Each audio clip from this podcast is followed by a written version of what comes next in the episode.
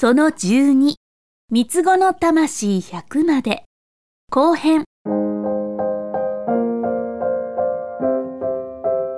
三つ子の魂100まで。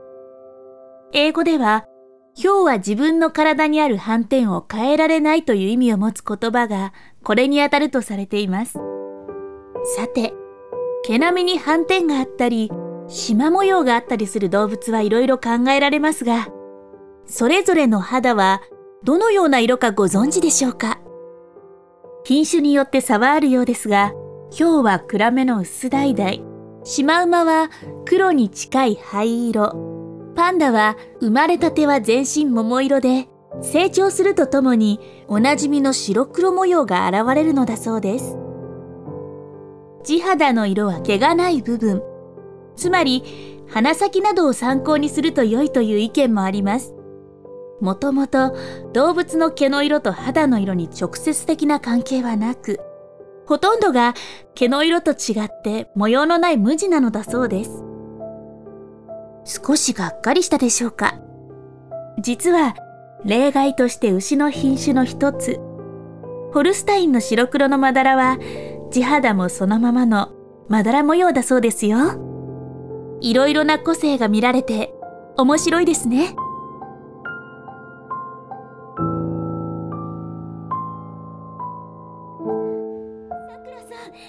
しっかりして。うんうん？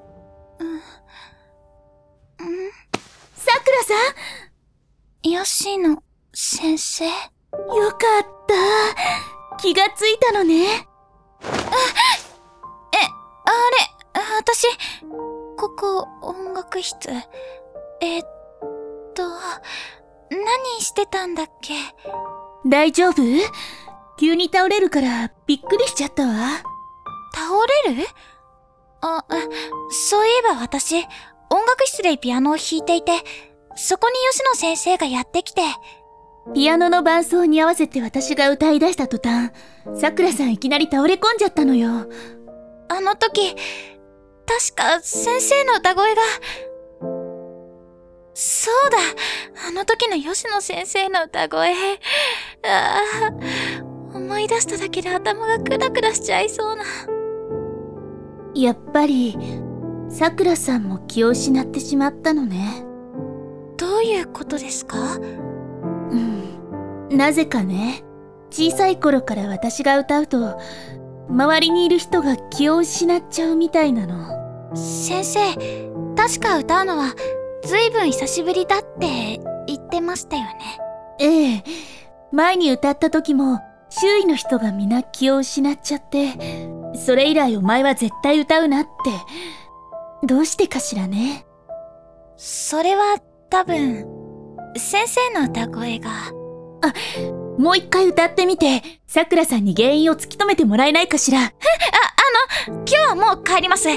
ま、また次の機会にしましょう。吉野先生。そうね。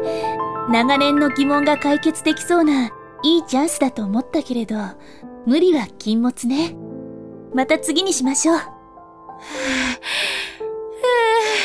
危なかった。また気を失っちゃうところだったかも。本日はここまで。次回のお話もお楽しみに。吉野先生役、コズミック、桜役、クリス、制作スタッフ、企画、論客池上、えとにわ、プロデュース、なぎさ .f、